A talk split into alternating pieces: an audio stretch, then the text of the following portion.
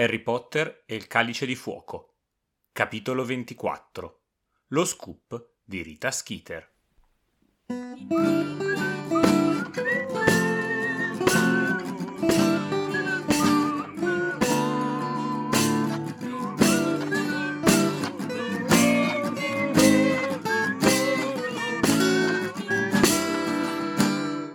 Bentornate e bentornati a questo nuovo episodio del Ghirigoro, quarta stagione.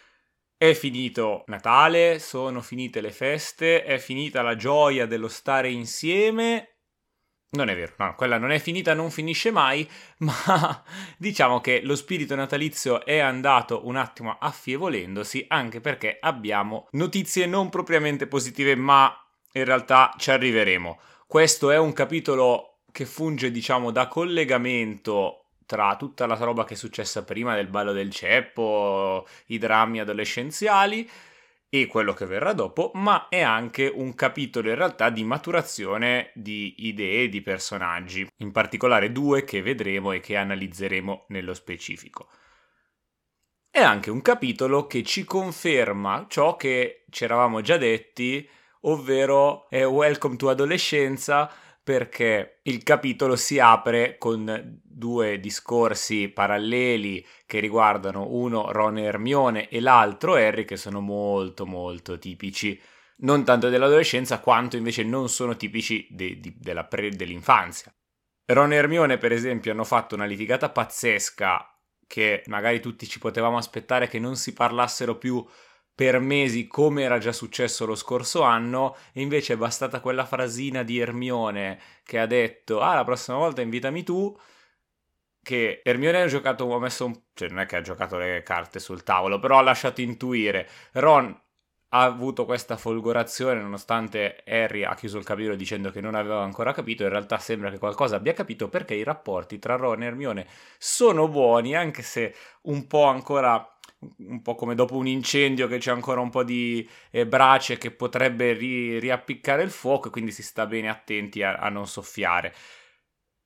Harry invece ha il suo bellissimo comportamento dettato dalla gelosia, cosa che in realtà un minimo riesce a fare autoanalisi e ad ammetterlo perché non sta guardando, lavorando sul suggerimento di Cedric, quindi di andare a fare il bagno con l'uovo nel bagno dei prefetti,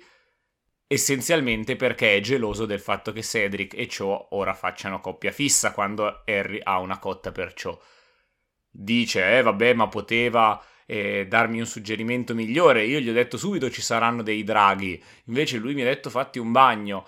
In realtà sono tutte scuse, eh, lo ammette lo stesso che il motivo che contribuisce a far aumentare la sua irritazione sia il fatto che lui vada in giro mano per la mano con Cho, vuole far vedere che lui può farcela senza Cedric, che è migliore di Cedric e basta, questo in realtà vediamo che brancola un po' nel buio. Andando avanti, una volta ricominciato il quadrimestre, o meglio il trimestre, come hanno in Inghilterra, subito dopo le vacanze eh, di Natale, non c'è a lezione di cura delle creature magiche Hagrid, bensì c'è la professoressa Grabby Plank, caporal nella versione, nella traduzione pre-2011. Viene abbastanza presa a pesci in faccia da Harry e Ron perché giustamente, cioè giustamente no, non giustamente, non vedono Hagrid e quindi dicono chi sei, eh, cosa vuoi? Cosa portate? Sì, ma quanti siete? Un fiorino diciamo che non sono molto delicati, sono preoccupati per l'amico, dicono uh non c'è Hagrid, cosa gli è successo? Sta male, infatti vedono le tende tirate, dicono oh magari è lì solo che boh ci ha, ci ha preso qualche malanno. Ma è anche vero che i supplenti nel mondo della scuola non vengono sempre trattati benissimo, al di là se siano bravi o meno, al di là di quanto tempo stiano, all'inizio è sempre difficile guadagnarsi la, l'autorevolezza presso gli studenti perché non sei il titolare della cattedra, hai ar- armi spuntate, quindi anche se metti una nota vale poco alla fine dell'anno se sei stato due settimane e così via. Ciò non toglie che Harry e Ron siano un attimino eh, sfrontati e irrispettosi, anche dopo, vero che gli arrivano notizie un po' sconvolgenti, ma durante la lezione non calcolano minimamente quello che ci dice la professoressa Grabby Plank, che in realtà è molto interessante perché ci presenta un unicorno. Infatti Ermione e in generale le ragazze che eh, sono, riescono ad avvicinarsi all'unicorno perché l'unicorno a quanto pare non gli piacciono i ragazzi, trovano che la lezione sia stata molto affascinante, ma perché gli unicorni sono affascinanti. Non è la prima volta che incontriamo un unicorno nel mondo di Harry Potter, nella saga in generale, perché se vi ricordate, nella prima stagione, o meglio, in Harry Potter e la pietra filosofale incontriamo un unicorno, l'abbiamo commentato questo incontro nella prima stagione. Non ci siamo soffermati però perché banalmente l'unicorno non era la cosa più interessante in quella scena, visto che c'era Voldemort che stava bevendo nel sangue. Quindi ci eravamo concentrati sul, su Voldemort, sui centauri e non avevamo parlato degli unicorni. E secondo me viene interessante, casca a fagiolo questa lezione per approfondire una creatura che è molto presente anche nella nostra mitologia babbana, che però molte volte si rischia di perdere di vista da dove arriva. Facendo un passo indietro, Voldemort si nutriva del sangue di unicorno, ma i centauri ricordavano subito a Harry che, citando, uccidere un unicorno è una cosa mostruosa, perché hai ucciso una cosa pura e indifesa per salvarti. Dall'istante che il sangue tocca le tue labbra, non vivrai che una vita a metà, una vita maledetta. Voldemort sceglie quella vita, ma quello che mi domando io adesso è perché l'unicorno è una creatura tanto pura? Cosa lo rende famoso anche tra i babbani come simbolo di purezza? Forse il simbolo maggiore di fantastico che possiamo avere. L'unicorno, innanzitutto, è famosissimo in tutto il mondo, o meglio, tutto il mondo eurasiatico, sin dall'antichità. Si chiama o unicorno, appunto per la presenza di corno, o anche leocorno, quindi la canzoncina dei bambini all'asilo che si cantava dell'arca di Noè, solo non si vedono i due leocorni, erano unicorni che non c'erano all'appello e quindi eh, non, o non esistevano o non sono saliti sull'arca quindi sono morti, non lo so qual era il significato profondo. Ma in ogni caso in Cina, in Europa, in India eh, l'unicorno è sempre stato molto famoso. Il primo a nominarlo è uno storico greco, Ctesia. E diciamo che la leggenda è stata alimentata dal fatto che alcuni animali particolari, per esempio i cervi o le capre, che magari con malformazioni avevano un solo corno, si diceva che fossero degli unicorni, oppure molto più probabilmente da ritrovamenti di corni di narvalo sulle spiagge. Il narvalo è una specie di piccola balena che però ha un dente che gli perfora il cranio ed esce fuori sulla fronte, e quindi più o meno come se fosse un unicorno acquatico.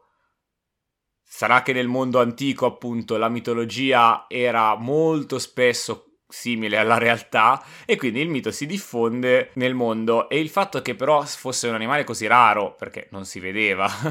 eh, diventa simbolo di purezza. E quindi il cristianesimo lo prende suo come ha sempre fatto prendere simboli pagani come simboli cristiani, quindi l'unicorno è simbolo della Vergine Maria unita allo Spirito Santo, che è simbolo di forza, purezza, tutto insieme. Poi viene preso anche nell'araldica, quindi molti cavalieri andavano in giro con gli scudi con gli unicorni sopra, proprio perché era simbolo di purezza, ma allo stesso tempo di forza.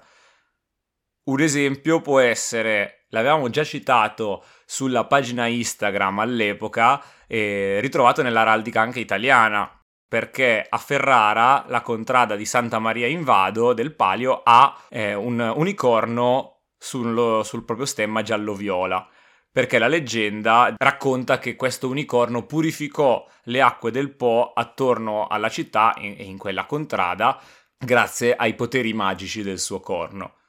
Siccome abbiamo citato il Palio, non si può non citare Siena, che infatti ha tra le sue contrade la contrada del Leocorno, che è una delle 17 contrade storiche, e il suo motto è Fiede et risana al parlarma ciò in fronte, riferendosi al fatto che il corno di unicorno nel passato era creduto essere una panacea per tutti i mali, quindi aveva poteri magici sia per risanare le acque del Po ma anche per curare le persone. Ci ho tenuto a fare questa parentesi sull'unicorno perché è un animale molto interessante e in realtà nel mondo di Harry Potter ne sappiamo poco perché sappiamo che viene usato il corno e i crini della, della coda per fare bacchette o come ingredienti per pozioni.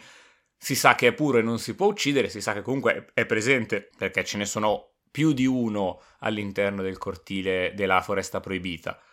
Diciamo che in questa lezione l'unicorno passa invece in secondo piano, quindi noi gli abbiamo dato spazio, cosa che non succede all'interno del libro, soprattutto nella parte maschile della classe, perché Malfoy si pavoneggia, gongola, facendo vedere a Harry Ron l'articolo scritto da Rita Skeeter. Apriamo la parentesi etimologica perché Malfoy dice mi spiace essere latore di queste brutte notizie o una cosa del genere, però userà la parola latore che non è comune, quindi ri- riapriamo la nostra rubrica della parola del capitolo per spiegare il significato di parole un poco più misteriose. Latore significa propriamente colui che porta messaggi, non ha altri significati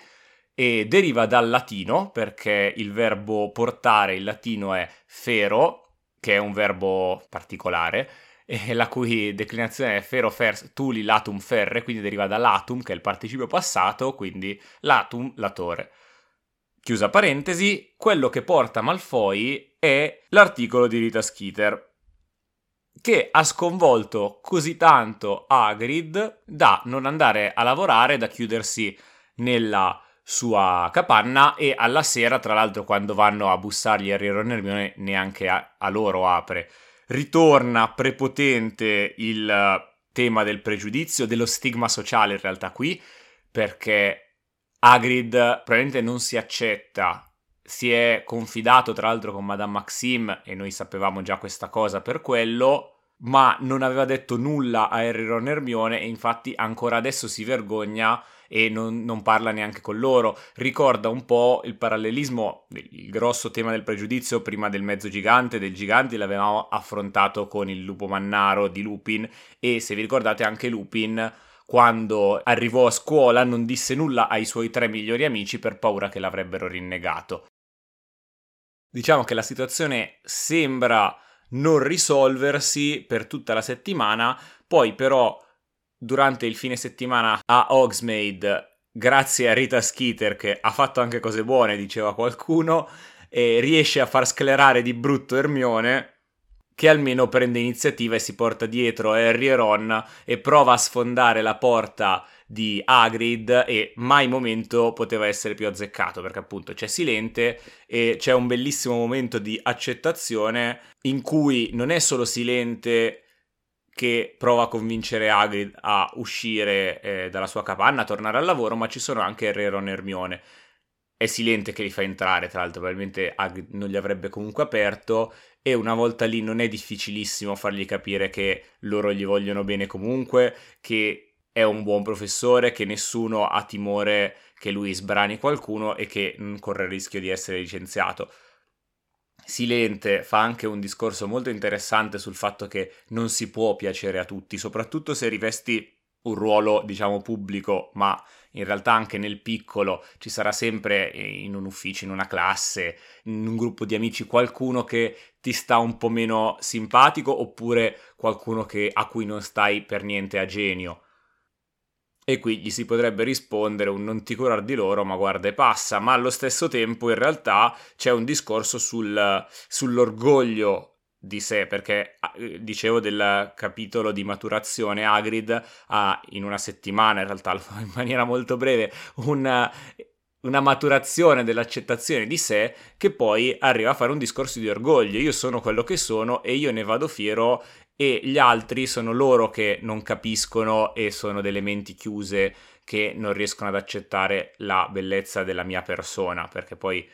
Hagrid è pasticcione, è insicuro, ma è una bella persona e ha di animo buono, è sempre pronto ad aiutare gli altri e non gli si può non voler bene se lo si conosce, per quanto magari come insegnante non sia l'insegnante più facile del mondo da avere, perché una bellissima lezione sugli unicorni Hagrid non te l'ha mai fatta, perché gli unicorni non ti sbranano.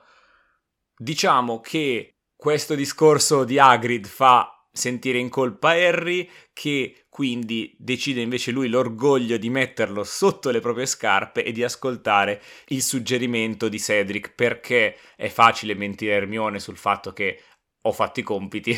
è un po' più facile, eh, è un po' più difficile mentire a Hagrid che invece ripone grandi speranze su di te e sul torneo, eccetera. Quindi diciamo che Hagrid è più importante di una stupida rivalità con Cedric e quindi abbiamo deciso di andare a farci finalmente il bagno. Quello di cui avevamo da discorrere è finito, ma per chi si iscrive, chi si è iscritto, chi frequenta le lezioni della professoressa Kuman, non andate via che ci sono cose molto interessanti che vi aspettano su nella torre di divinazione dopo la sigla. Benvenuti ragazzi miei.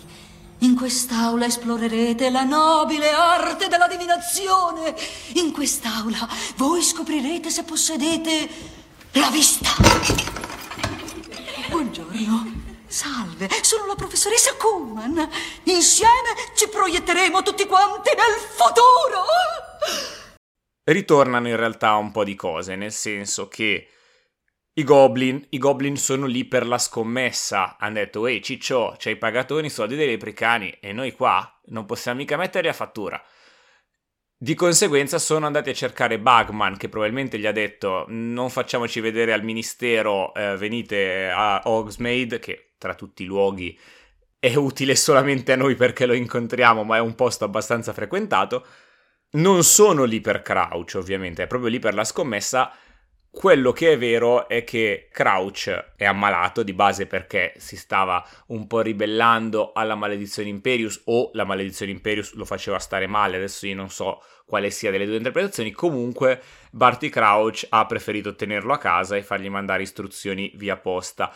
Vero è, vero è che eh, parlare della misteriosa malattia di Barty Crouch e metterlo di fianco al discorso del fatto che Berta Yorkins ancora non si trova dato che noi sappiamo che è morta, ci fa sorgere anche senza che sappiamo come si fanno le, le cose più avanti, diciamo che anche se si è un lettore attento si può fare 2 più 2 già all'inizio. Non è scontato ovviamente, ma è sospetto. Tra l'altro perché lui ne parla con Harry, così dicendo a un ragazzino le preoccupazioni del ministero, ma questo è Ludo Bagman che però farebbe arrecciare i capelli a Hermione se ce ne fosse bisogno, o meglio, così dice la Skitter.